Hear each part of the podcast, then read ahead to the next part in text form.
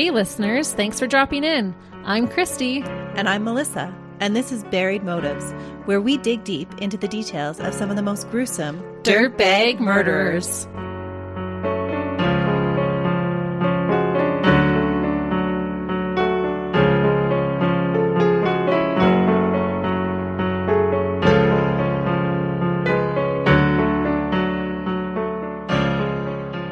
Hey, listeners. Welcome back to Buried Motives. It's another week, and we're here with you again. And I think that we should just get into it because I have a bit of a longer case. Oh, we should get right into it. It sounds like an intense case. It really is.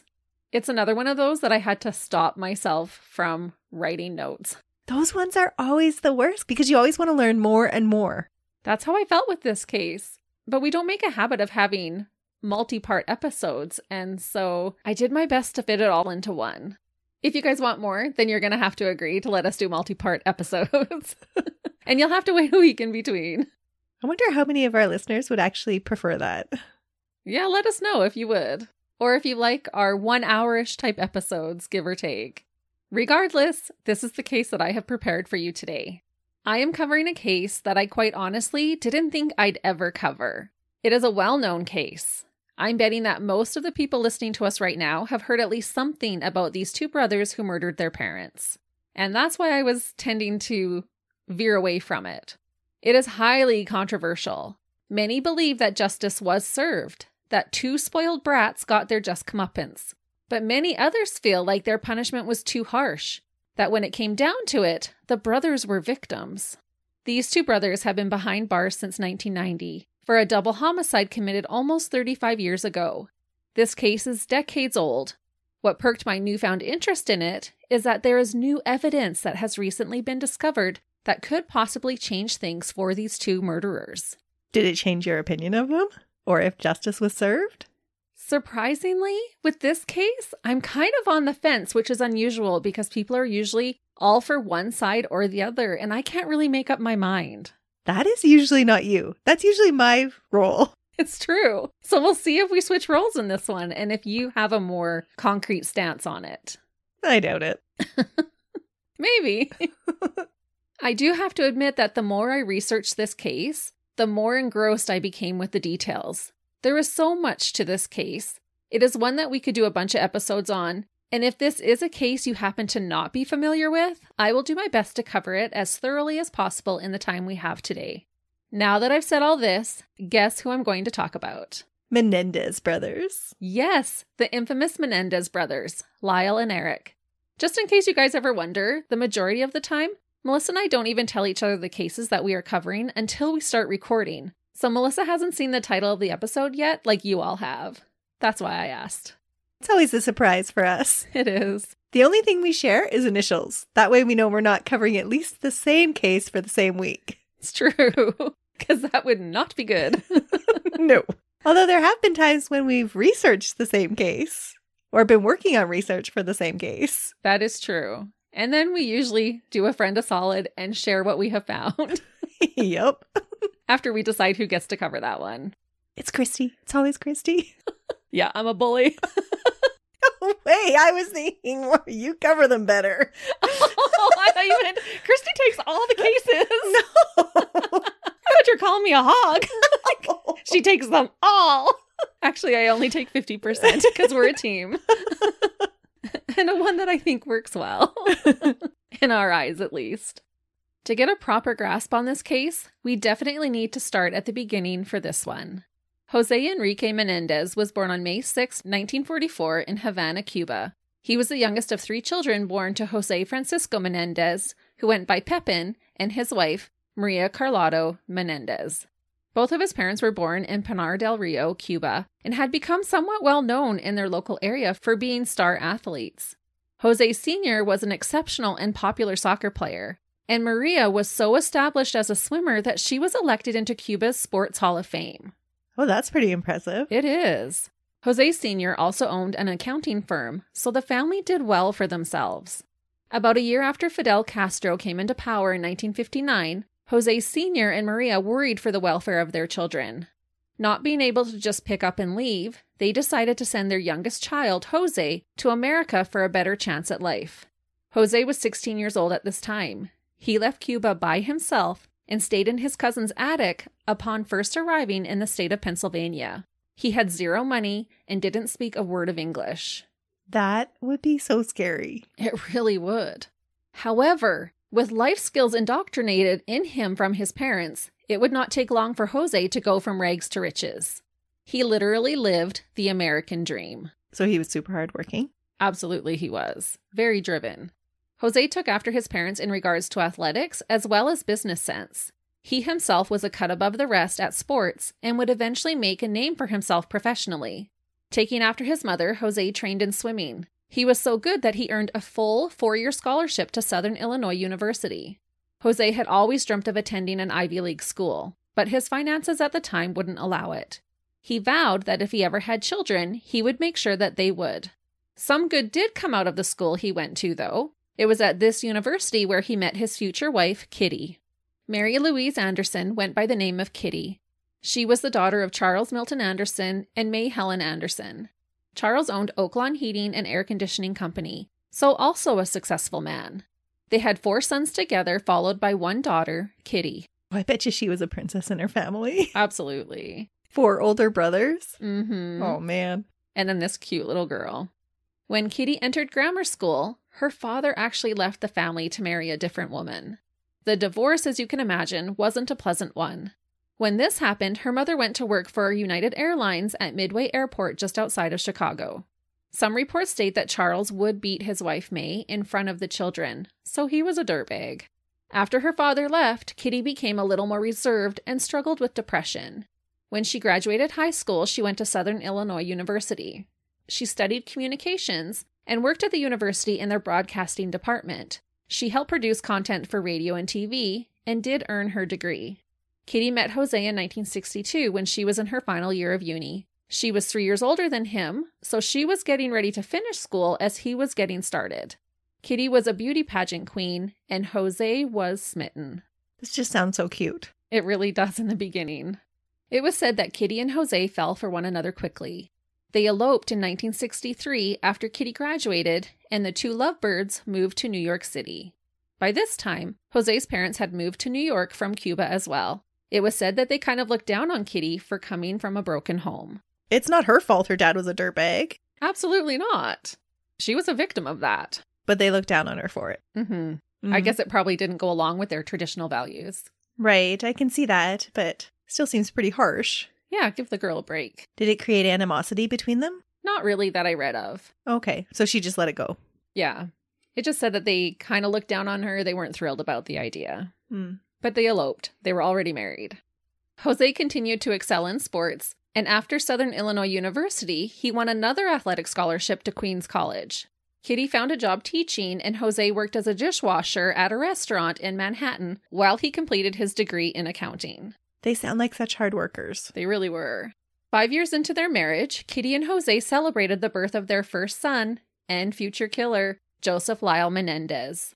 He was born in New York City on January 10th, 1968. Although his first name is legally Joseph, he went by Lyle his entire life. Even his court documents say Lyle, so that's what I'll call him. Not long after Lyle was born, the little family moved to New Jersey. They made the decision for Kitty to quit her teaching job and focus on raising their son. She wanted to get her master's degree in communications, but did come to terms with being a wife and mother. She would support her husband in fulfilling his dreams. On November 27, 1970, in Blackwood, New Jersey, the Menendez family welcomed another son into the world, Erik Galen Menendez, their second future murderer. Jose was focused and had been taught to succeed at whatever he did. When the boys were young, he worked for Hertz Car Rental Company. In 1973, he became the chief financial officer for the company. By 1979, at the age of 35, he rose to become the worldwide general manager for Hertz. Oh, good for him. Yeah, when he set a goal, he reached it. Jose's income allowed the two boys to attend Princeton Day School. Although trained in accounting, it didn't take long for Jose to develop an interest in the entertainment industry. By the early 1980s, Jose worked his way up to being the head of RCA Records. What? How did he go from car rental to RCA Records? That seems like quite a jump. Oh, it's actually not, and I'll explain it. But he did become the executive vice president and chief operating officer worldwide for RCA Records. Among the many bands that he signed were Duran Duran, the Eurythmics, and Menudo. RCA Records was a big deal, and honestly, they still are. I believe Pink, Foo Fighters, Britney Spears, and Shakira are still with them. And in the past, they signed artists like Elvis Presley, David Bowie, and Aretha Franklin. Two things to point out about this job switch for him, and this will answer your question. Within RCA Records, Jose had been tasked with building up the label's Latin music line, and Menudo, whom he signed, was a Latin group. Also, and this is where it answers your question, Hertz Car Rentals used to be a subsidiary of Radio Corporation of America, or RCA. So this is how he worked his way up to that position. It was within the same parent company. Oh, that makes so much more sense now. Yeah. when I learned that, I was like, oh, okay, yes. I can see the jump now. yeah. Eventually, Jose became interested in the movie industry. So he left RCA Records in 1986 and started to work for Carolco Pictures. They were well known for producing the Rambo movie franchise. By this time, Jose was raking in the big bucks and moved his family to a mansion in Beverly Hills. This spacious Spanish style home was built on 722 North Elm Drive in Beverly Hills. It is an area known as the Flats and is about a block south of Santa Monica Boulevard. The family rented this house while their other mansion on Mulholland Drive in Calabasas, California, was being renovated. The house was white with a red tile roof. It was over 9,000 square feet with multiple bedrooms and bathrooms. It had a guest house, a pool, and of course, a private full size tennis court.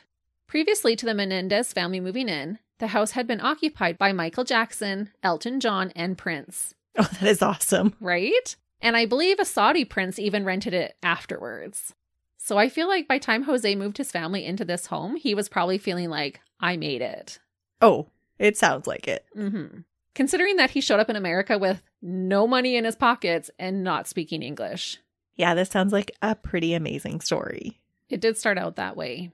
Growing in success, Jose decided to take on a challenge.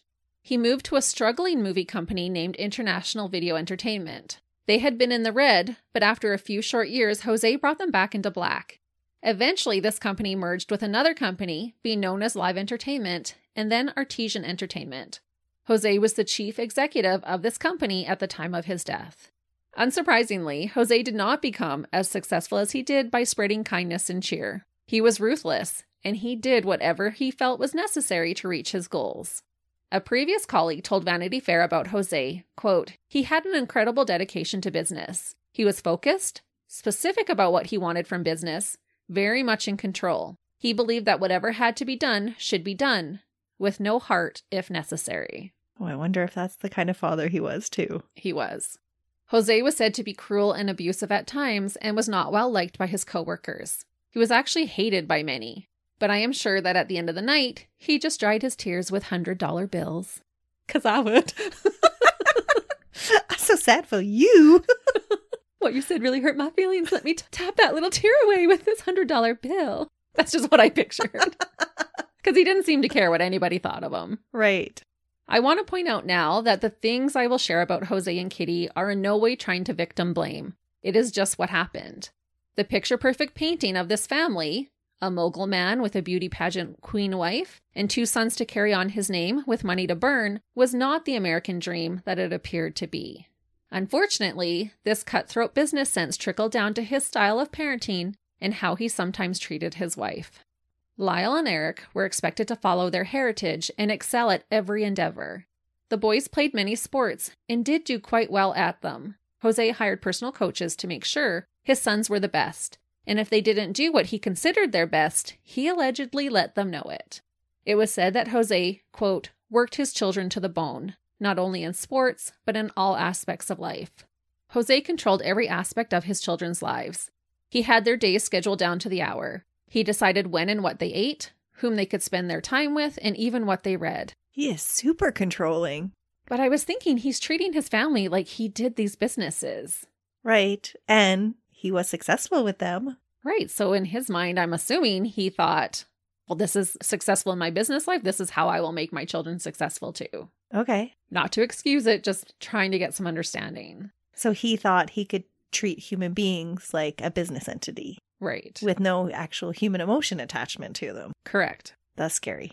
A former swim coach of the boys told the LA Times in regards to Erik, quote, It seemed like Jose was so competitive. He was doing everything he could to try to make him better. But he was so completely overbearing, it had the opposite effect. Erik had so much less self confidence because everything he did was never good enough. Having unrealistic expectations placed on them caused the boys to develop some physical ailments. They seemed to always have a stomach ache, they would grind their teeth, and develop stutters. It was also said that they became volatile in regards to their own emotions and would get nasty when angered. Okay, now I'm starting to see the recipe for disaster. hmm it's starting to unravel. While attending Princeton Day School, the teachers tried to tell the Menendezes that their sons might have some learning challenges. But Jose would not hear of it. He refused to believe that his sons could have any flaws. After this, the teacher noticed that the homework they handed in was done at a much higher level than the work they did in class. This suggests that the homework was not being completed by the boys. What? hmm So Jose just figured a way to get their marks up, and it wasn't by making the boys study harder. Did he just have somebody else fill out the work for them, or did he stand over them, making them write down the correct answers and just drill sergeant the whole thing? It sounded like the work was being done for them Okay. because it had to be done right. What the heck is that going to teach them? Well, he had an agenda with his children. Every hour was booked. So rather than take away their time with their private coach for swimming or tennis, someone had to get that homework done. I thought he was a big picture guy, but it doesn't seem that way. He's just, I want it all kind of guy. Okay. Appearance was so important to Jose that when Lyle began balding prematurely at age 14, Jose commanded him to wear a hairpiece. He wore it so consistently that it would take years before Erik would even discover that his big brother wore one. It wasn't until his father later tore it off his head in a fit of anger. What? Mm hmm. Appearances were everything. And no son of his at 14 was going to be going bald. Oh no, that's just sad. He has no control over that. And it's probably from Jose's genetics. Well, Jose had a good head of hair, so I'm not sure where it came Oh, from. It was from Kitty's genetics. Actually, male pattern and baldness does follow your maternal line. Oh, does it? yeah. And I'm not sure about Kitty's father or family. You know how you just spew random facts and then you're like, how do I know that? Did I actually learn that somewhere? But I'm pretty sure I did learn that somewhere. It actually sounds familiar to me. Yeah. So I think I might have learned it in the same spot. but we don't know if it's true. No. Teachers also said that the boys behaved immaturely for their ages. One report said that Lyle, at age 14, still played with stuffed animals and would wet the bed. Alarm bells with the bedwetting, but could it have been because of the chronic stress he was under? Oh, definitely because of the chronic stress. As they got older, both boys played tennis. Lyle was very good at it, but Erik was exceptional. At his father's pushing, Erik ranked 44 in the United States as a junior. From the outside looking in, again, it seemed like this family had it all. Inside, although the boys lived in the lap of luxury, they felt a tremendous pressure to be the best at everything. Not really having parents whom they could turn to, the boys turned to one another for support. Erik looked up to Lyle, and Lyle watched out for Erik. Erik was softer spoken, and Lyle had a stronger personality. The boys would later say that they watched their father treat Kitty, their mother, like a doormat. He was described as being downright mean towards her. Jose was said to have had multiple affairs, and Kitty would just look the other way. Kitty had been devastated after her parents divorced, and she saw how hard it had been for her mother afterwards. Although they had started years prior, in 1981, when Kitty first found out about his affairs, she did leave him for several days, but Jose sweet talked her into coming back home. It was believed that she returned more so for her sons than for Jose. Because she had this experience as a youth herself. Exactly. That's so sad. It is. Jose had his fun with different women, but had an actual relationship that lasted for years with a woman named Louise. No way. She also worked in business, and the two of them would travel together on business trips. Because Jose ran the company globally, he traveled a lot. Kitty found out about this second life with Louise in 1986. Jose had been with Louise for seven years by then. It was said that Kitty's depression spiraled after this discovery, and it was then that she began having suicidal ideations. It would just seem that much more of a betrayal, wouldn't it? It would. Like, it sounded like they had this whole life together. When he was in Manhattan with Louise, they would entertain and have people over, and it was just this open relationship. Yeah, that just seems so wrong. Not that I would want to live through like a one night affair, but it would be such a betrayal to know that this has been going on for seven years. Yeah, that's a full on relationship. That would rock your confidence. It really would. So there was a big shift in her after this point in time. And the boys saw it. They did. And they knew it was because of their dad's relationship. That I'm not sure of what the boys were aware of. Okay. They just reportedly said that they saw their dad treating her like garbage. Jose would make big decisions without consulting with or even informing his wife. Sadly, Kitty used a different way to cope. She was said to develop a drinking problem and became depressed to the point of being suicidal. Many question if she stayed because of the millions or to keep the family together. And it could have been both. Oh, I think both. Mm-hmm. It's always both. It is. Lyle described his parents' image like this quote, My own father, he was a person of means and stature. And my mother was sort of a socialite type person, a country club person. No one's going to intervene in how they raised their family. When Lyle and Erik reached their teenage years, they started to rebel. On the outside, they looked like spoiled little rich kids acting out. In 1988, the boys and a friend began burglarizing homes in their neighborhood just for fun. They would take high ticket items and cash just for the thrill. I read that in one home they took $100,000 worth of stuff alone. it's the neighborhood they're living in, too, right? Oh, they're in a very affluent area for sure. But they were stealing cash, jewelry, high ticket price items. Hmm. And all just for fun. Just for fun. They didn't need it. And the two brothers were doing it together. With another friend. Okay. I think how it had started is the one friend was like, Hey, I know the combination to one of their other friends' safe. And then they're like, Let's go in, let's break in and like take stuff and thought it would be fun. And then they enjoyed that thrill. So they hit a few more homes. And did they get caught and daddy had to bail them out? Oh, yeah. More than once. Jose was a proud man and would not allow his family name to be tarnished. Instead of holding his sons responsible for their actions, he would use his money and influence to get them out of trouble. This rebellion continued until they ripped off a family who wouldn't be paid off. Jose was said to be more angry that the boys got caught than he was over them stealing.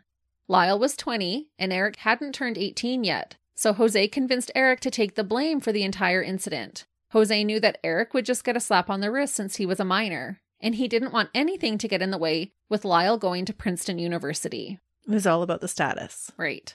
Are you sure he wasn't into crime? No, he wasn't. Wow. Because he just seems so okay with it. He's just this huge mogul. I guess he doesn't have strong values then. Oh no, he was cutthroat in business. It didn't matter. Okay. Whatever you have to do to get the job done. Erik did take the fall, but Jose was right. He only got community service, and I believe they had to pay the family restitution. Erik also was ordered to attend therapy with a Dr. Jerome Oziel, whom we will be talking more about throughout this case. I just wanted to point out that this is when Dr. Oziel first entered the picture. So he would have a long standing relationship with Erik. Yes, right up until the time of the murders. There was a disturbing incident involving the boys that took place in 1982 when Lyle was 15 and Erik was 12. Their cousin was staying with them for the summer. One night they were just hanging out when all of a sudden the brothers grabbed their female cousin, tied her up, and ripped off her shirt. What? Yes. She screamed and the boys took off. On a second occasion that summer, while Lyle and his cousin were watching TV, he all of a sudden jumped on top of her and began touching her breasts. She was able to struggle free and nothing ever came of it. Ooh. Yeah, very disturbing. At the same age, Lyle got his first girlfriend. I'm not sure if these incidents were before or during his first love relationship. Lyle was said to be good to his girlfriend and respected her innocence. They fell for each other and would walk around Princeton Day School holding hands. This allegedly broke the rules, but the teachers felt sorry for the two teenagers because they were a little awkward, so it was said that they just looked the other way. Lyle would give his girlfriend expensive gifts and liked taking her to the movies. They stayed together until she left for college. She ended things and he was devastated. He had wanted to marry her. He did what he had seen his father do and tried to get her back by offering to buy her a fur coat, but it didn't work. I wonder if that's how Jose got Kitty to come back after he had an affair with her. I'm sure every time he did something he shouldn't, he probably lavished her with a gift. It was a pattern that Lyle had learned. Mm-hmm. Throw money at it. Lyle knew that his father wanted him to go to an Ivy League school. He didn't want this. He wanted his father to back him financially in opening a restaurant, but this was not good enough for a son of Jose Menendez. Lyle's application to Princeton in 1986 was first denied because of his grades. they were just average. He had to take classes at a local community college and apply again the following year. This time he got in. It was believed it was more because of his ethnicity and the fact that he was Princeton Day School's top tennis player when he was there. Whatever works. During this time, Lyle had gotten a new girlfriend, and his parents thought she was a gold digger, so they sponsored her trip to Europe to play tennis, thinking this would get her out of their son's life. This backfired, and Lyle followed her to Europe. Oh no. So now they just paid for a trip for their son and his girlfriend around Europe? Right. Oh. It didn't last long. Lyle did end up going to Princeton. However, it seemed to be a when the cat's away, the mouse will play type of situation. Lyle was free from under his father's controlling thumb and decided to live it up rather than work on his studies. You can imagine going from a strict diet, exercise, and school routine to complete freedom. As a result, his grades suffered and he was put on academic suspension for a time. Though probation must have only taught him that he had to get better grades, not that he had to work harder, because eventually Lyle was suspended altogether when he was caught plagiarizing, and Princeton was not willing to be paid off by Daddy. Well, that's not really a big surprise. If his dad was having other people fill out his homework, even in elementary school, he would think that plagiarizing was okay and acceptable. Exactly. Again, it's what he had been taught. Lyle would be suspended for a year, and instead of letting his son go to a less than school, he made him come and work at Live Entertainment with him.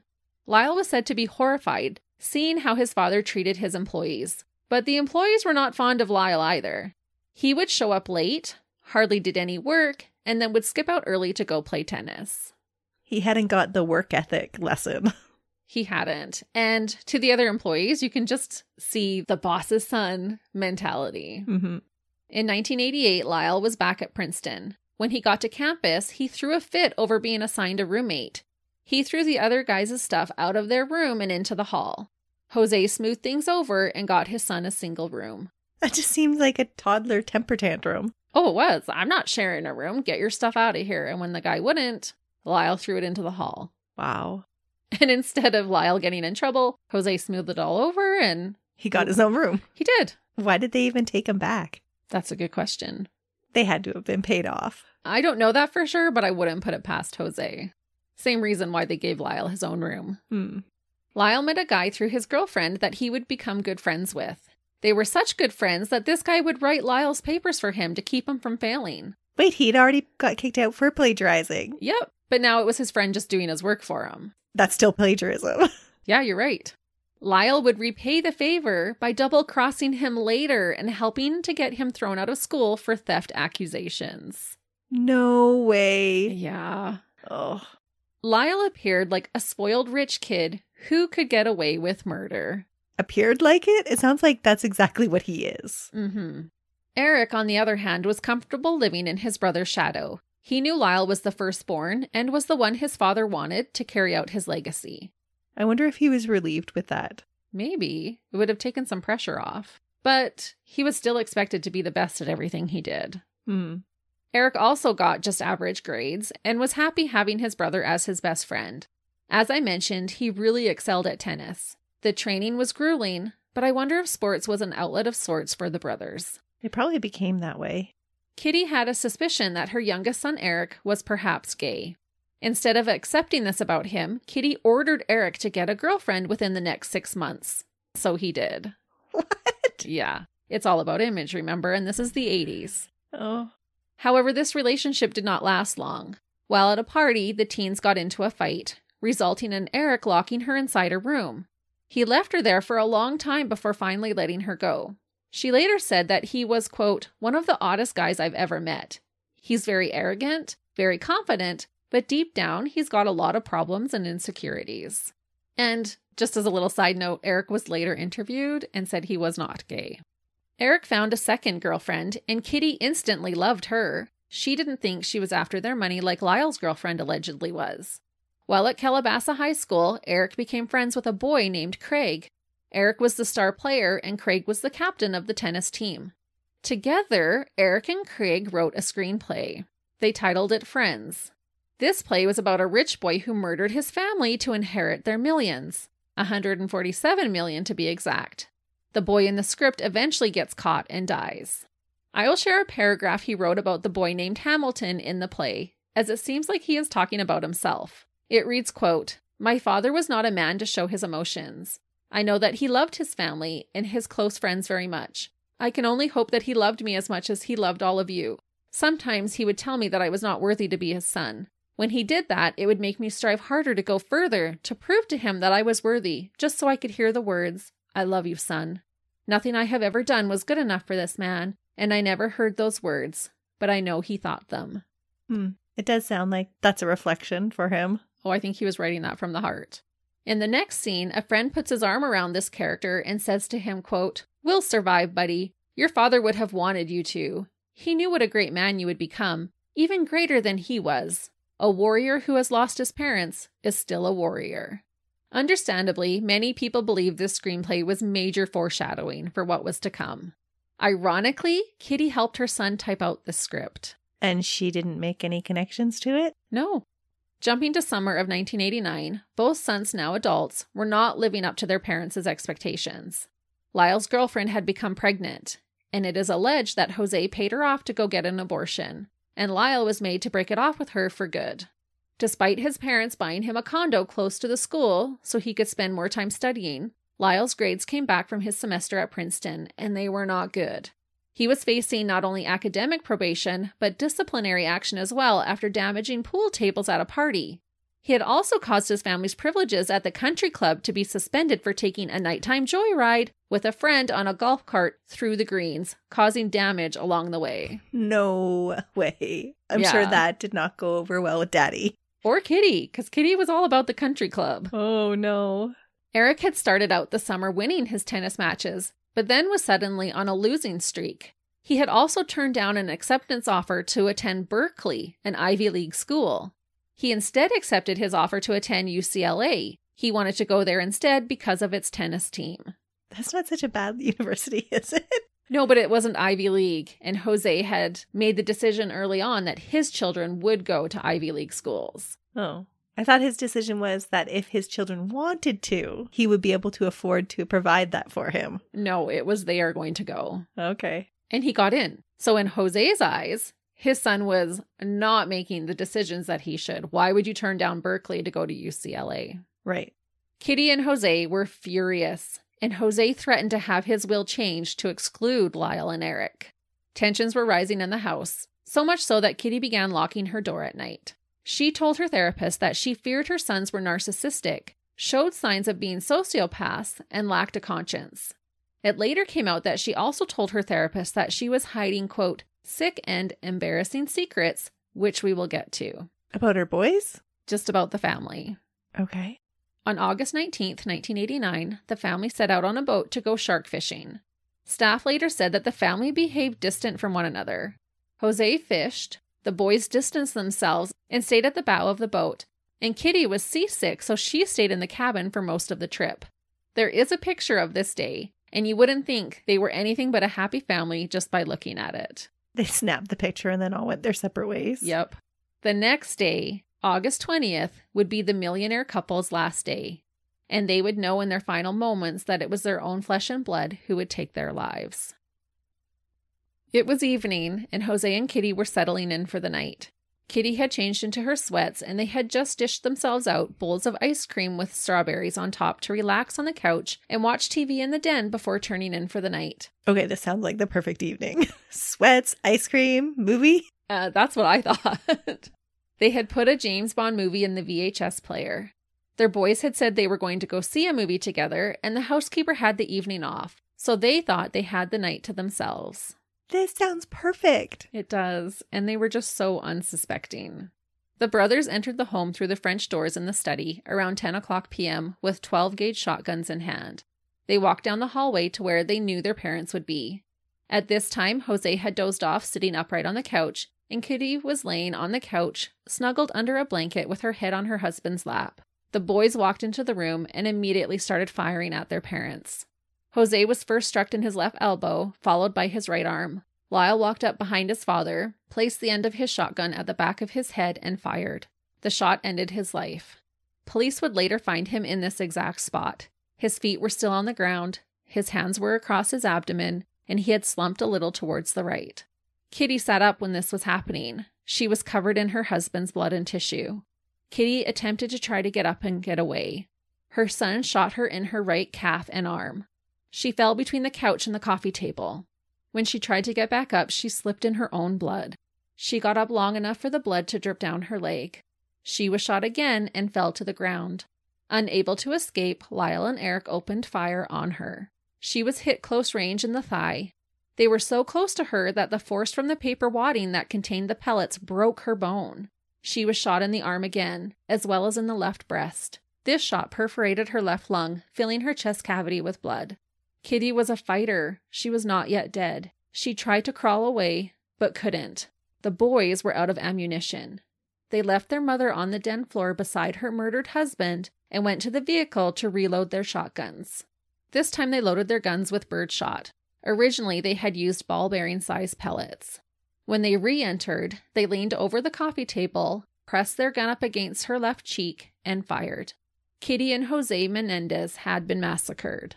In a final act of violence towards their parents, the Menendez brothers shot out their parents' kneecaps, hoping this would cause the police to believe that the double homicide could have been carried out as a mob hit. Why were they so violent towards their mother? I would have thought they would have taken anger out more towards their father. I am actually going to go into that, but we're not quite there yet. Okay, but there is a reason. Like it was purposeful that they were so much more violent towards her. Not so much more violent, but there is an explanation as to why. Okay. There is more to the story. At the beginning, Erik was supposed to shoot his mom, and Lyle was supposed to shoot their dad, and Erik couldn't at first. And so they took care of Jose first, and then Kitty didn't die right away. So it took a lot more shots to her to kill her. It just seems so violent towards her. It really was. But they do have their reasonings for killing her as well. I'm now going to go into a little more detail about the injuries from the autopsies. Jose's initial shots did not kill him. He was still breathing until he was shot in the head. These shots included two shots to his right arm, a shot in his left elbow, his right forearm, one below his shoulder that fractured his humerus, and the shot to his kneecap after he was dead created a three inch wound. Dr. Golden, who conducted the autopsy, said about Jose's head wound that it was a quote unquote gaping laceration that was big enough to fit an adult fist through. It was four by five inches in size. His face was deformed, the brain was mutilated, and many bones in his face and jaw had been fractured. There was soot on the back of his head, indicating that the gun had been pressed up against his head when it was fired. Kitty sustained even more shots than her husband, a total of 10. I believe Jose had six. The shot to her left side of her face left a one inch hole in her cheek. This shot fractured her upper jaw and dislodged four of her top teeth. Her lower jaw was also fractured, as well as her skull. Her tongue had even had a pellet wound in it. She sustained three shots in total to her head, injuring her brain. The shot to her right cheek resulted in a four inch tear from her right cheek across her nose to her left cheek. Kitty's thumb had been almost completely shot off. This suggested that she lifted her hand to her face to try and defend herself. The other injuries were, as I described, to her right forearm, left breast, and three in her left leg. Kitty's left kneecap had been taken out but it was noted that the shot had entered at a different angle, supporting the theory later that it was done afterwards to make her death look like a mob killing. Kitty was age 47 at the time of her death, and Jose was 45. That's just so brutal. Very vicious. That's a lot of anger. It's no wonder that this one was all over the news. Oh, for sure. People were shocked and horrified. When finished gunning down their parents, Lyle and Erik collected all of the shell casings from the bloody scene. I assume they cleaned themselves up and then they left the home to purchase movie tickets to support their alibi. Apparently, they had made plans to see License to Kill and then were supposed to meet a friend at the Taste of LA Food Festival. Obviously, they never showed up to meet their friend at the festival. When the brothers got to the theater, License to Kill was sold out, so they purchased tickets to the new Batman movie. They returned home to their mansion and placed a 911 call to the police at 11:47 p.m. In this call, you can listen to a recording of it. Lyle is crying in hysterics. He tells the dispatcher, quote, They shot and killed my parents. You can hear Erik screaming in the background, and Lyle hollers to him to shut up and to, quote, get away from them. The call lasted two and a half minutes, and almost immediately police arrived to the scene, so they must have been close by. Or they respond faster to rich people. They said it was like a minute, like it did not take long. When the officers pulled up, they first began checking the perimeter of the mansion. Lyle and Erik ran out of the house screaming. They ran past the officers, through the gate, and onto the street. They fell to their knees yelling about how they couldn't believe it. To which I say, you better believe it because you just did it. Erik was especially acting distraught, so much so that he began hitting his head against a tree. Lyle had to comfort him. This was a common dynamic. Erik was more reserved than his older brother and looked up to him. It did not take long for police to realize that this attack was not random. There was no forced entry into the home, and nothing seemed to be stolen. The only room in disarray was the den. Lyle and Erik were taken to the police station to answer questions. However, the interview only lasted about 20 minutes because Erik was still so upset. He was crying uncontrollably and could hardly sit still. Lyle answered most of the questions and tried to comfort his brother. Lyle told police about his mother's nervousness over the last while and how she, quote, was very edgy and suicidal in the last few years. When asked who could possibly want to hurt their parents, Lyle suggested that it could have been the mob. It was said, though, that Jose did actually have ties to the mob, so this wasn't completely far fetched. That's how he was so successful. Told you there was criminal activity. None that we know of. Police had no idea that they were looking into the faces of the dirtbags who had killed Jose and Kitty. The thought of the sons being responsible was so far from their minds that they didn't even test them for gunshot residue. Oops. Yep. At first, the idea of a business deal gone wrong or even a mob hit seemed plausible. Jose had bad blood with more than just a few people. There was a porn executive in particular who had beef with Jose. It would be believable that there was a disgruntled employee out there with how he treated people. For sure. And this was probably a bad deal gone wrong, or something happened with this porn executive. I didn't find any details. You didn't dig deep on that one, Christy? I did not. I do not want my computer to get a virus. now I have to look it up. you get one on yours. That's just fine. I'm good. I'll go to the local library. Just make sure to exit out before a kid comes and uses the computer. They probably have stuff like that blocked. oh, I imagine they would. Mm-hmm. What kind of creep would be looking at porn on a public library computer? Oh, there's probably some. You think so? Yes. Oh, There's dirt pigs everywhere. it's true. Because of this large suspect pool, police would not immediately look at Lyle and Erik. And quite honestly, I'm not sure that they ever would have solved it without the misstep of the killers themselves. It would just be so far from what you think would naturally happen. Right. And not that I don't think the police were capable, but there just wasn't really the physical evidence to point towards them. Surprising that they cleaned up that well after themselves. hmm Again, which I think speaks to premeditation. Hmm. The brothers definitely came across as distraught when they called the police and immediately after their parents' deaths. Everyone grieves differently, and perhaps the boys powered through the way that they knew how, with good old retail therapy. Or maybe their actions just speaks to how cold-hearted they were. This aspect of the case solidifies many people's views on the case. What the boys did next portrays them as total dirtbags who had zero remorse for their actions. Together, the brothers went on a $700,000 shopping spree within just a few short months. That is a lot. Well, it's even more than you think, because today that is over 1.7 million US dollars and well over 2.3 million Canadian.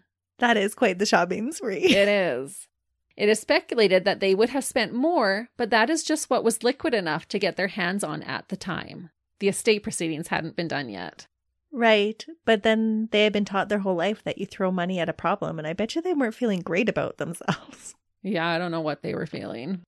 Lyle, after shooting his father in the back of his head, spent daddy's money on Rolex watches, money clips, stereo equipment, and a brand new Porsche. Apparently, Lyle had asked his dad for a Porsche for his 16th birthday, but Jose had said no. So I wonder if buying this Porsche was just to take a jab at Jose even after his death. He apparently was not happy with the Alfa Romeo that they did give him at 16. I can totally see that. Lyle also put down a payment for a restaurant for $300,000. Oh, yeah, those were all jabs at his dad. Exactly. Now that you're gone, I'm going to do what I want. And you're not going to stop me. To keep up the facade that the mob had killed his parents, Lyle also hired bodyguards for the first several weeks after the supposed hit. Do the bodyguards later testify to their behavior after their parents died? No, it was very public, their behavior. Oh. Erik also had fun purchasing lavish items. Among the money he spent, he hired a coach for 50000 to help him further along his tennis career, traveled out of the country, and spent 40,000 to fund an LA rock concert. That didn't end up happening because the friend he gave the money to allegedly bounced with the cash. Oh no. Yes. He also bought himself a Jeep Wrangler. Even though they both had new vehicles, they were seen driving their mother's Mercedes. They also left the murder mansion empty and rented adjoining condos in Marina del Rey, where they would host extravagant parties. From the outside looking in, they appeared to be having a great time with newfound freedom and access to their family's wealth. And this next part is kind of wild. This living it up era will be forever immortalized in the most unusual way. The two brothers got themselves courtside tickets to a New York Knicks basketball game. During the game, an action shot was taken of player Mark Jackson. This photo was used for his trading card. When you look at the card, you can clearly see Lyle and Erik sitting in their seats not too far away from him. Of course, sitting courtside. Yes, right up there. At the time, no one knew what the boys had done, but it is such a random thing to realize after the fact. And I know they were technically men at this point, but I'm still calling them boys. Erik was only 18. I just found that really bizarre. that is something really weird. That poor player, too. He's got two killers in his trading card. And surprisingly, it's not going for a lot of money. I looked online. Could you get it, Christy? no, I'm good. a used one, anyways, is pretty inexpensive. Most of this spending began right after the funeral, but some of it even prior. The boys attended the funeral, decked out to the nines, showing off their Rolexes. I think Lyle bought three and Erik purchased one. Family members would later try to defend the brothers by saying that this was just their spending habits and that it hadn't changed from before the killings to afterwards. Considering Jose had said no to the Porsche, I am not sure how accurate that claim is. They were used to living in luxury, but I don't believe Jose would have allowed them to burn through $1.7 million of his money within six short months. They probably didn't have a concept of what a dollar was worth. So it probably didn't seem like a big deal to them that they were spending this amount of money. Yes, where we all know that 1.7 million US dollars is a lot of money Yeah. to just go through in six months. On top of the family's estate, the boys also stood to collect an insurance policy taken out by the company that Jose worked for. Apparently, it can be a common thing for big companies to take out life insurance policies on their top executives. This helps ensure the company stays afloat until they find a replacement. Live Entertainment had taken out a $15 million policy on Jose for themselves, but also included a key man personal policy for Jose's family valued at $5 million. Kitty would have been the recipient of this policy, but since she was murdered as well, it would have gone to their sons. Oh, look, they've got another six months worth of spending. The estate was valued at 14 million. That, with the extra 5 million from the company policy, would have totaled closer to 47 million US dollars today and almost 64 million Canadian. Wow. Split in half to share with your brother, that is still an incredible amount of money. You would be set for life. You would. Five days after the double homicide, on August 25th, there was what was described as an elaborate memorial service held for Kitty and Jose. As I mentioned, the boys showed up in style, but they showed up an hour late for the service. No, they didn't. They did. It was said that Erik looked like he had been crying and Lyle appeared more calm. I know at some funerals it does happen that people just can't bring themselves to go in. Right. And that could have been. Yeah. And they said that Erik was super upset, so I don't know if Lyle had to convince him to come, but it just didn't look good. Right. It doesn't sit well because you know what happened in hindsight. A second service took place a few days later on August 28th. This one was more traditional. During the service, Lyle spoke for 30 minutes about how much his parents meant to him. Erik was said to be too upset to talk much. The brothers only waited a week to go and see live entertainment about their father's policy. However, they were told it wasn't valid because Jose hadn't completed the physical examination. That being said, the company did collect their $15 million. Detectives Les Zoeller and Tim Linehan were assigned the case. They started with talking to people who knew the Menendez family. It did not take long to learn that a lot of people in the business world were not that fond of Jose.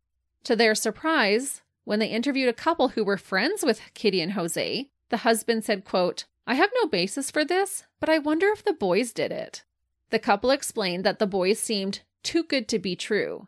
They said that Lyle and Erik were too polite, too differential, and something just seemed off. When the police began to take notice of the brothers' spending, Starting just four days after their parents' death, they did become suspicious. Police learned that on August 31st, less than two weeks after the murders, the boys had hired a computer expert to erase all files on Kitty's computer. A friend of Lyle's would later say that the boys erased Kitty's computer because Jose had gone through with his threat and was writing up a new will. Jose had his first will written in 1980, before he became super wealthy. This will stated that if both he and Kitty died together, their entire estate would be split amongst their sons. It is believed that Jose was amending or rewriting his will to give less to his sons or write them out altogether. The computer was wiped clean, and technology just wasn't there yet to retrieve it in 1989. On October 24th, Detective Zoeller had Erik meet him at the Beverly Hills mansion to answer some questions.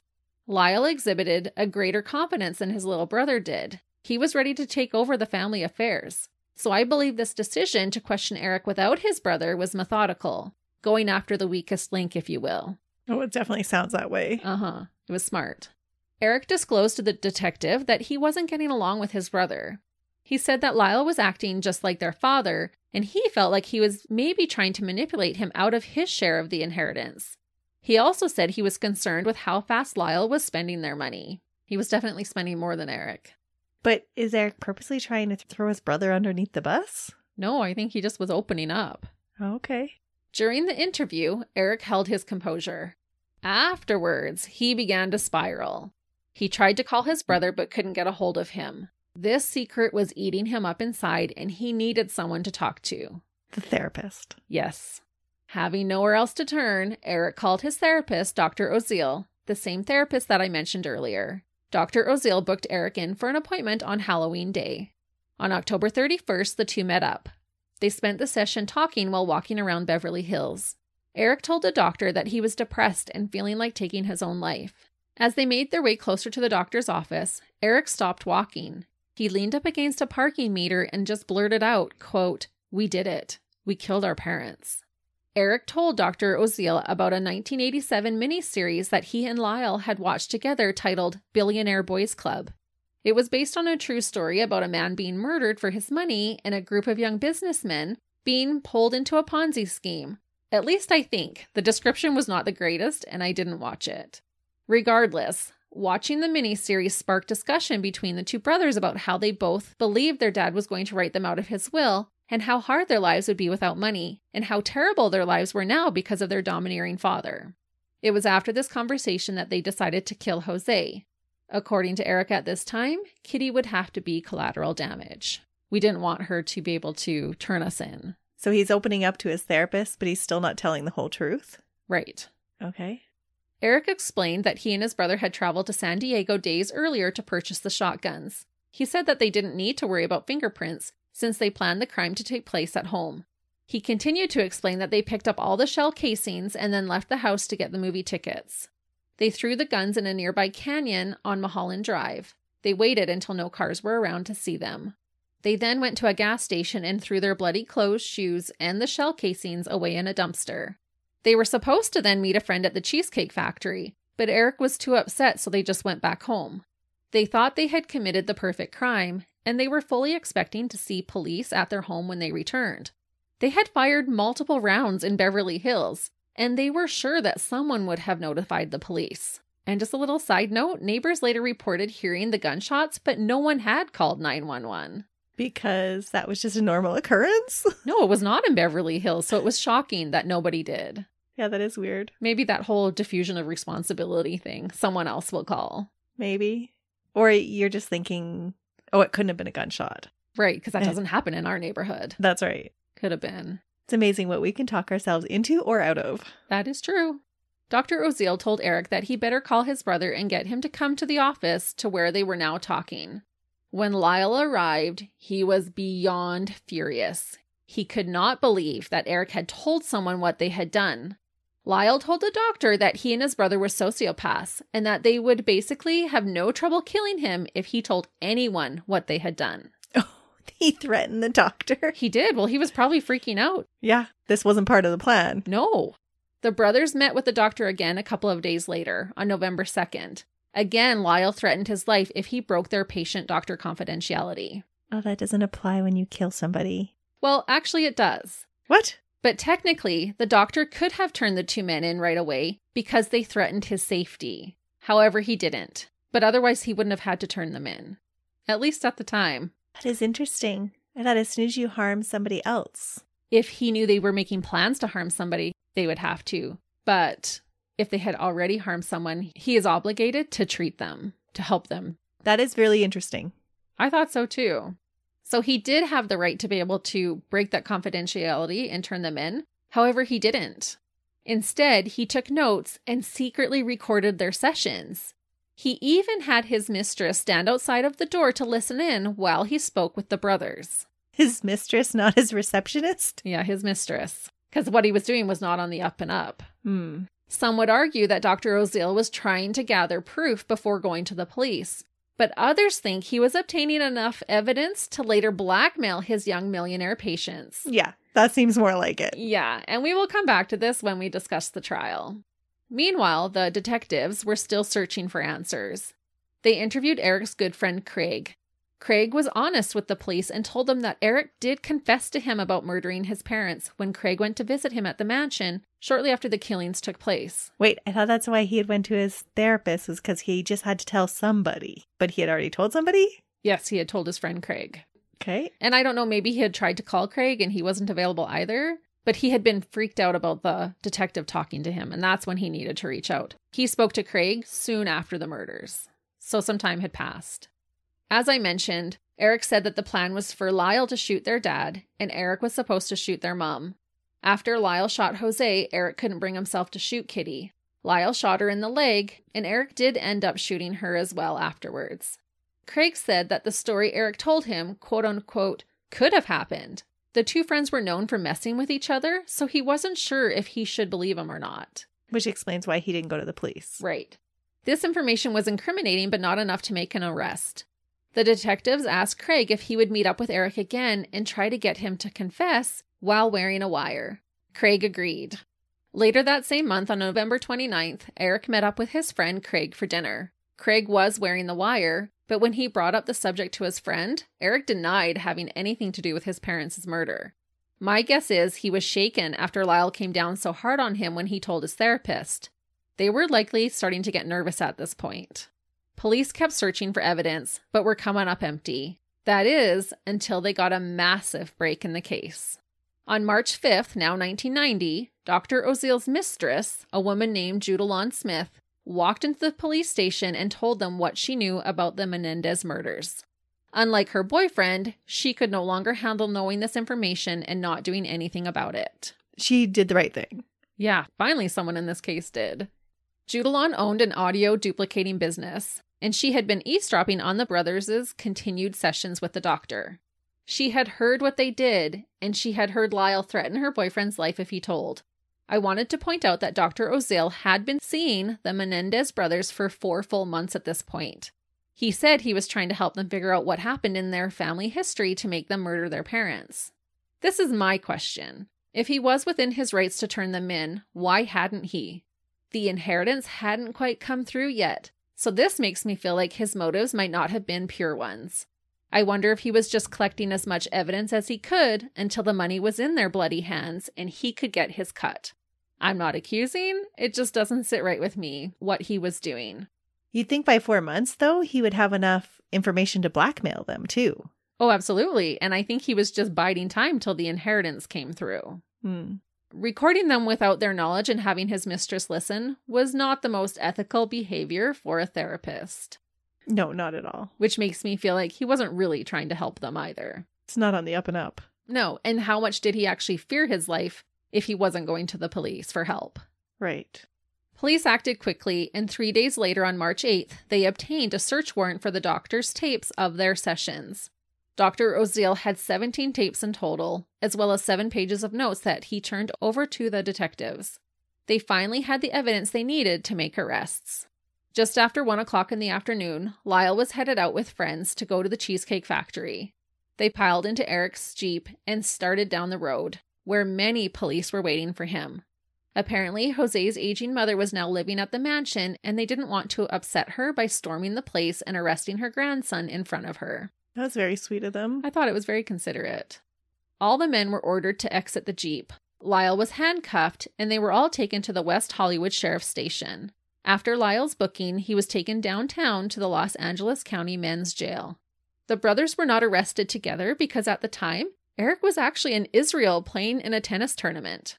And I have to ask if you were Erik, would you have taken this opportunity to flee after hearing about your brother's arrest?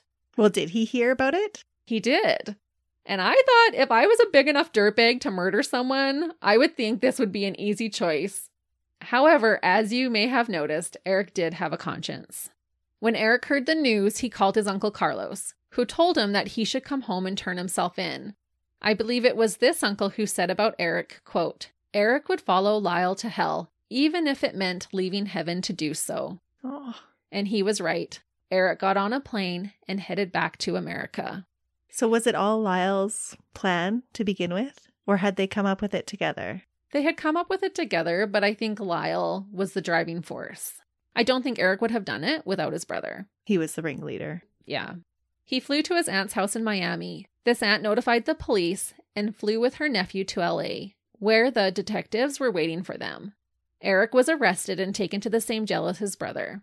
Having the money to do it, the Menendez brothers hired a very expensive star lawyer, Leslie Abramson. She was described as being so fierce that she even intimidated the judges. Oh. The brothers' arraignment was on March 26th. Their judge for this was Judith Stein. The courtroom was filled with support for the brothers. Many of their family members did not believe that the boys were responsible. It was said that the boys acted cocky.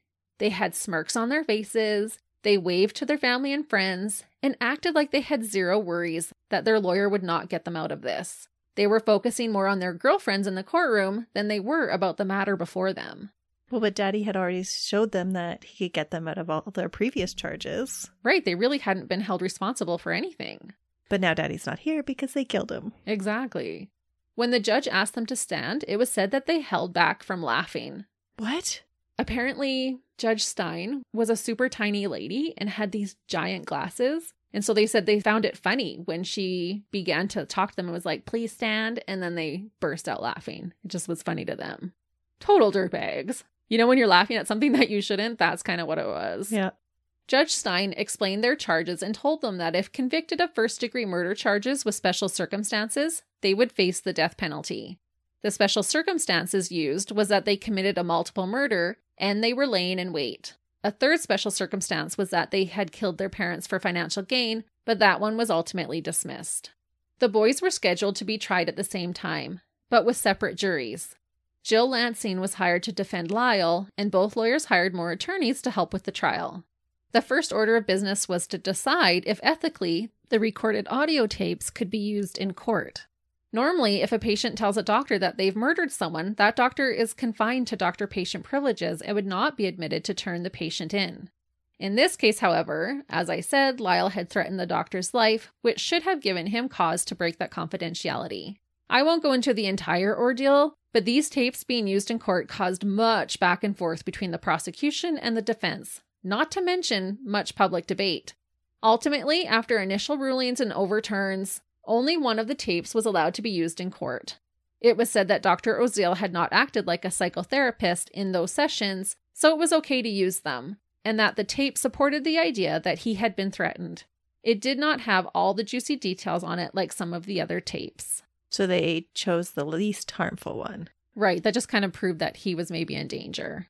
Even so, quotes from some of these tapes had been released to the press, and it was at this time that many of the family members who initially supported the boys pulled away. They jumped ship.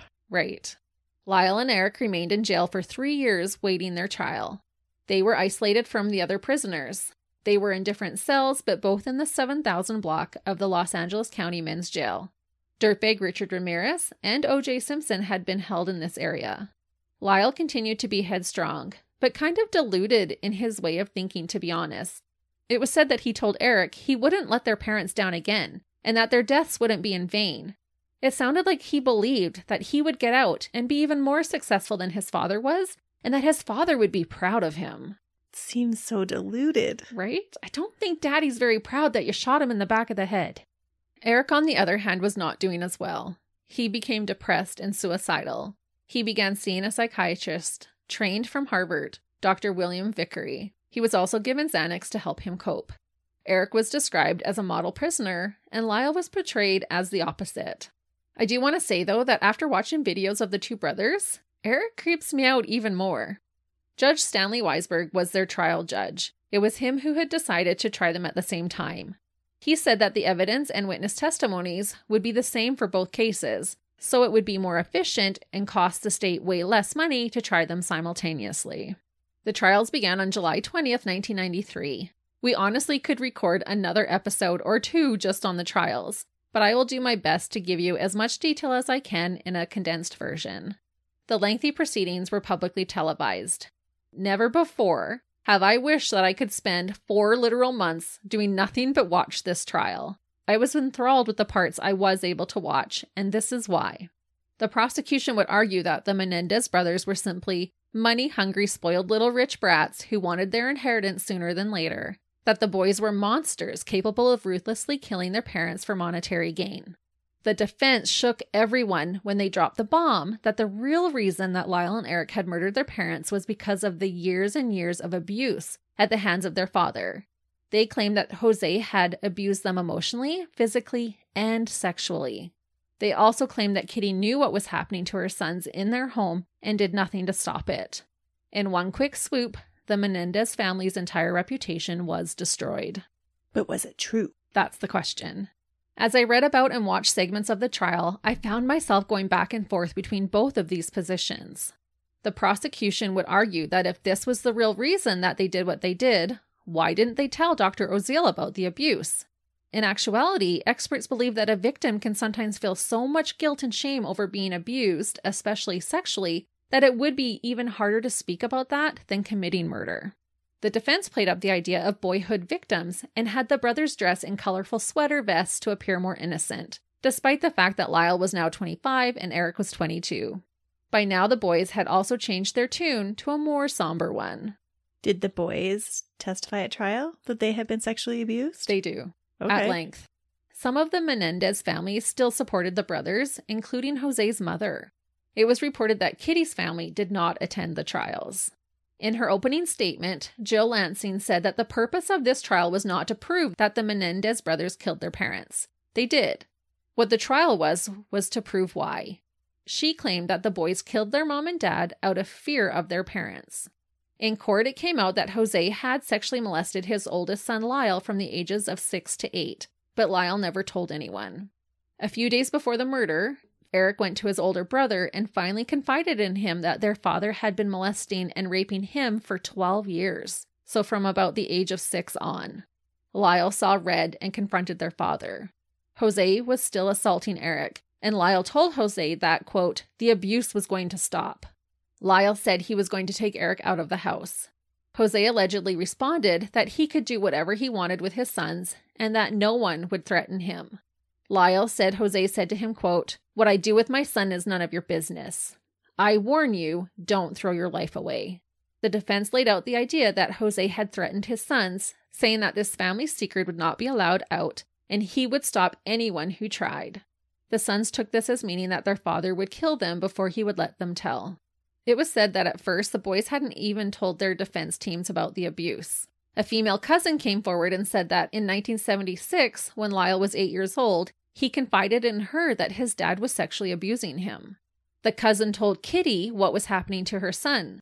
Kitty told this cousin that Lyle was lying, and that was the end of that. Interestingly, if I did my math right, this could have been when Jose stopped assaulting Lyle and turned his sights onto his youngest son, Erik. Other family members also came forward to testify that Jose was abusive and abrasive with his sons. Both Lyle and Eric took the stand. Lyle's testimony lasted nine days. Lyle testified that his dad started out by showing him and his brother pornography involving men and explained to them at the ages of three and six that men used to bond this way as soldiers in ancient Greece.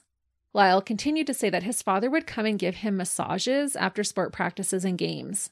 These massages turned into Lyle having to perform oral sex on his dad. By the age of seven, Jose was sodomizing him. Lyle said he told his mom what was happening and that she told him to stop exaggerating. She said that dad had to punish him when he did things wrong. He admitted that the abuse stopped at age eight, but that Jose had threatened his life if he told anyone. He also said that he had been sexually molested by his mother when he was 12. He said he found comfort in his stuffed animals, and that is why he still had them as a teenager. Lyle explained that after he confronted his father as an adult, he felt like Jose would kill him to keep his mouth shut. He said that his mother was angry with him. According to Lyle, Kitty told him that everything would have worked out in their family if he had just kept his mouth shut. She blamed him. Mm-hmm. Jose had also told Erik that he was not allowed to go with his brother because he and Kitty had to keep a close eye on his homework. The brothers took this to mean that the sexual abuse was going to continue. Family members did testify that when Jose and Erik were in a closed room together, no one was allowed to disturb them, supporting the idea that Jose would take sex from his son whenever he pleased. The prosecution played the 911 call made by Lyle on the night of the double homicide and told the jury members that the call proved just what great actors the boys were. Dr. Oziel was one of the prosecution's witnesses. His motives for recording the sessions were questioned. During the trial, he ended up surrendering his license for sleeping with two of his patients, but was still allowed to testify. He'd still had a conversation with them, even though he's a dirtbag. I just thought it was interesting that he surrendered his license because all the dirt was coming out on him. Yeah. He already had a mistress and then had slept with two patients. That's why I just don't believe that his motives were pure. The defense was limited to calling 50 witnesses. Originally, they wanted to call 90. To prove that the brothers believed that they were in imminent danger, the defense had to try and prove that they feared for their lives and that their parents' behavior would have justified that fear. They compared it to being the same as battered wife syndrome. Erik began his testimony on September 27th. It was said that he appeared much more mentally unstable than his brother, and the prosecution used this to their advantage, treating him at times as a hostile witness. But wouldn't that just confirm that he had been abused longer? I would think so. Erik also went into great detail about his abuse. The prosecution tried to accuse him of being gay, but the judge did not allow it. What would that have anything to do with it, anyways? It shouldn't. I don't even know why it kept being brought up. And that's why Barbara Walters asked him, like, are you gay? And he's like, no, I'm not. Huh. I think they were trying to make it sound like, oh, if you're gay, maybe you were enjoying it, which is horrible. That is awful. hmm That's not the case. No, Even if he was gay, no one is going to be enjoying that. no. Because the brothers were claiming that they killed out of fear, the judge ended up allowing the tape from December 11th to also be played. In this tape, they said that they killed their parents because of what bad parents and how controlling they were.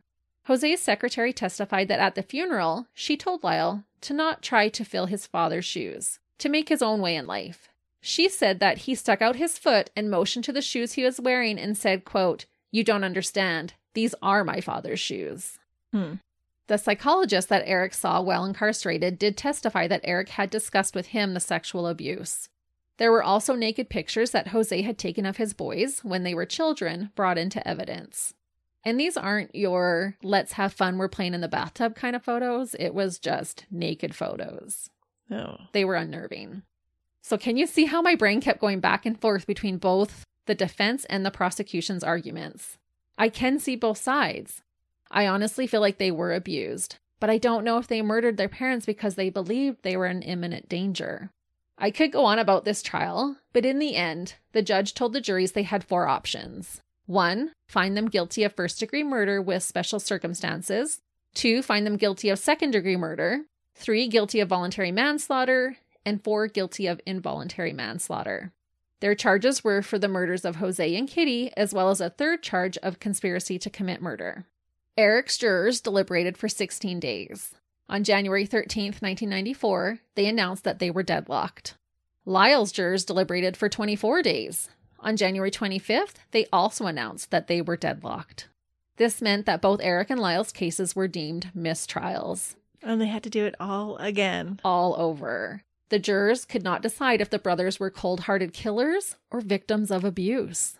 But you can be both. Absolutely both. The judge scheduled another trial. This time, the brothers would be tried together, but with one jury, and it would not be televised. The trial began in August of 1995, six years after Kitty and Jose's deaths. This time, for whatever reason, the judge did not allow the allegations of abuse to be used as part of the defense.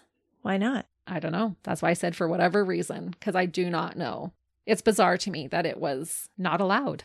It would be interesting to read why he didn't feel that was pertinent. I don't believe he felt there was any proof of it.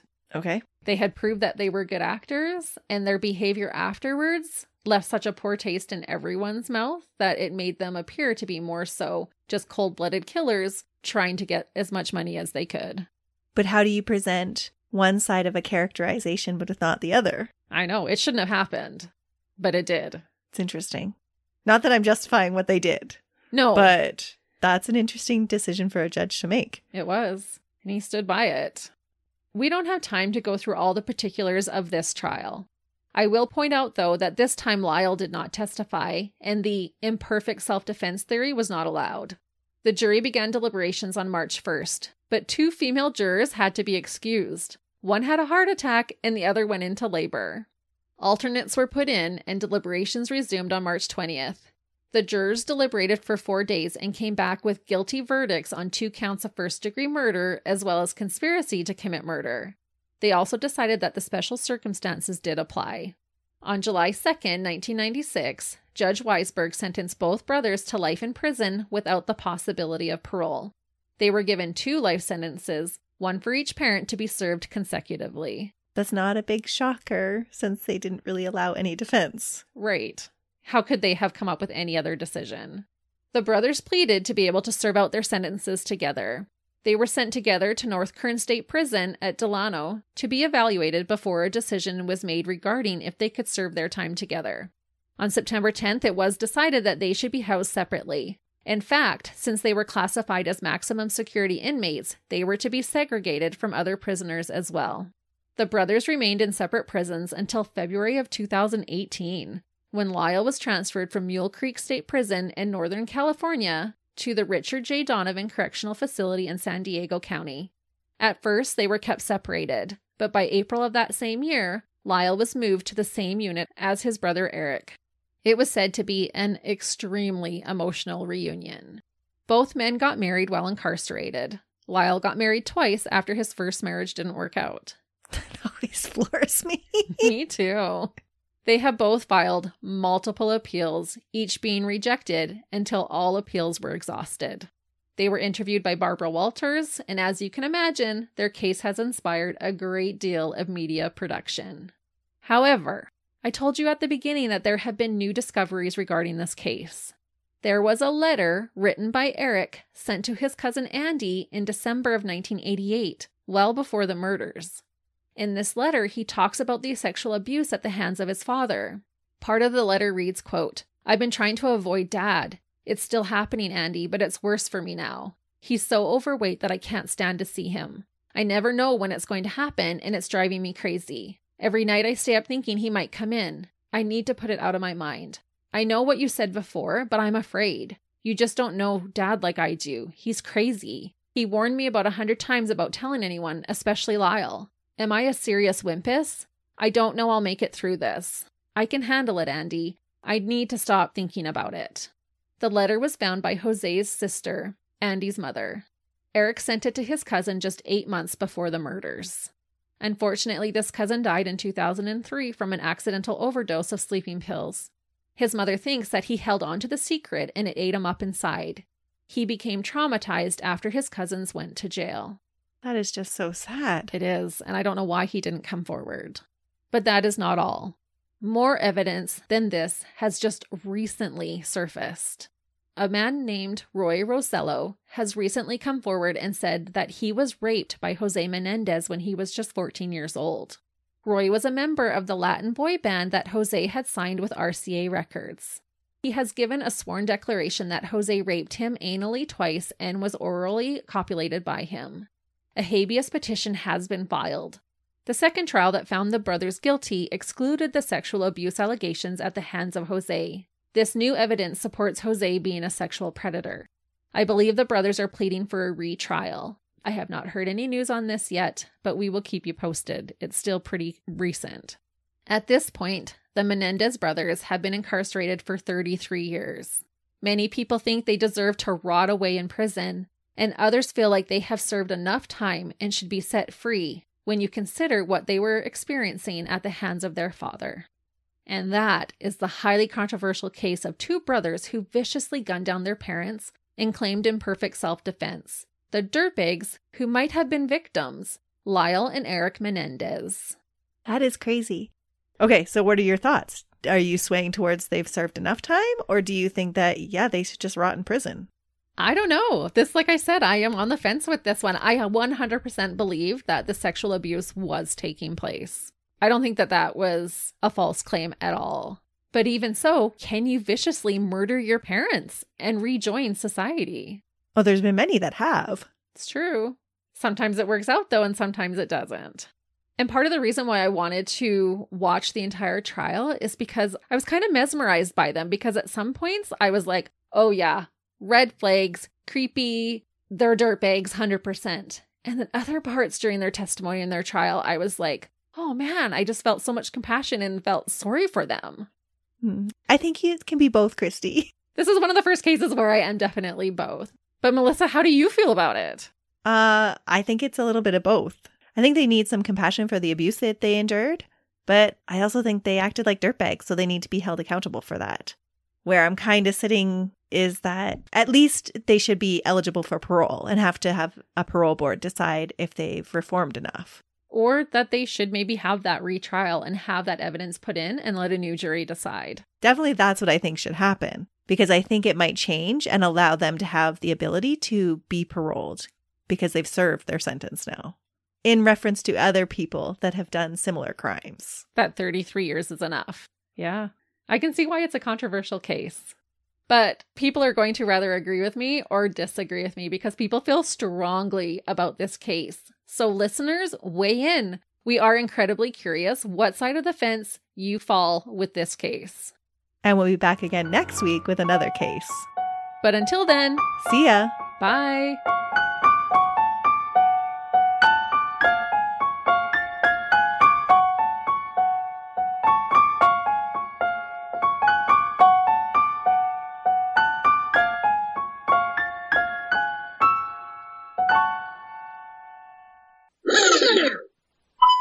Testing, testing, because Christy moved her mic.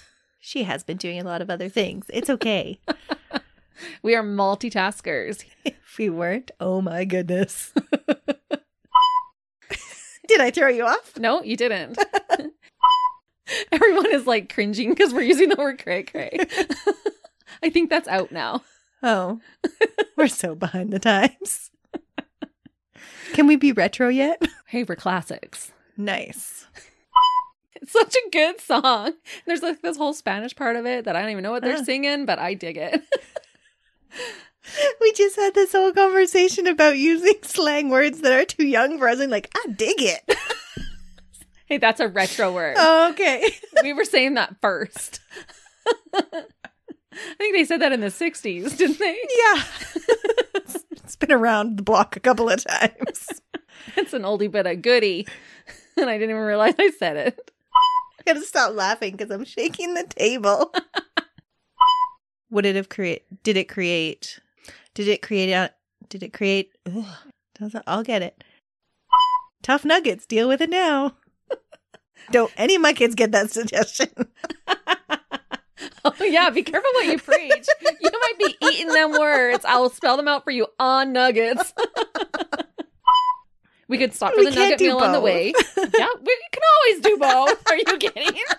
we can get the nuggets on the way, eat in the car, do the escape room. We can share it with okay. Yeah. Yep. And then when afterwards we'll go to the restaurant where we can sit down and relax and eat another meal. Why not? Beautiful. It's both our, is the answer. It's our staff party. We might as well live it up. And yes, it's always both.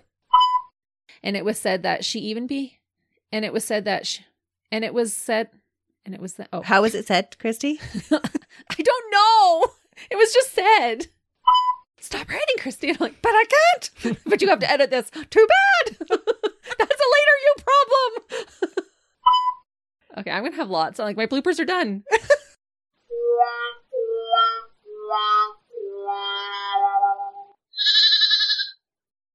Hey, we're live, pal, and we'd love for you to come check out our podcast, Tales from the Estate. Each week, we talk about our top five favorite somethings. My beautiful wife, Caitlin, likes to share all sorts of random facts. Yeah? Did you know that cows have accents? We did now.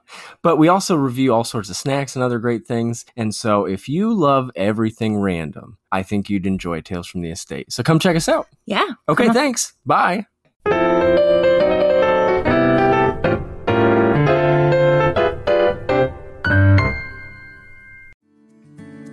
Come on a journey like no other, where you will discover many roads that will lead you to a happier, healthier, and more stress free life.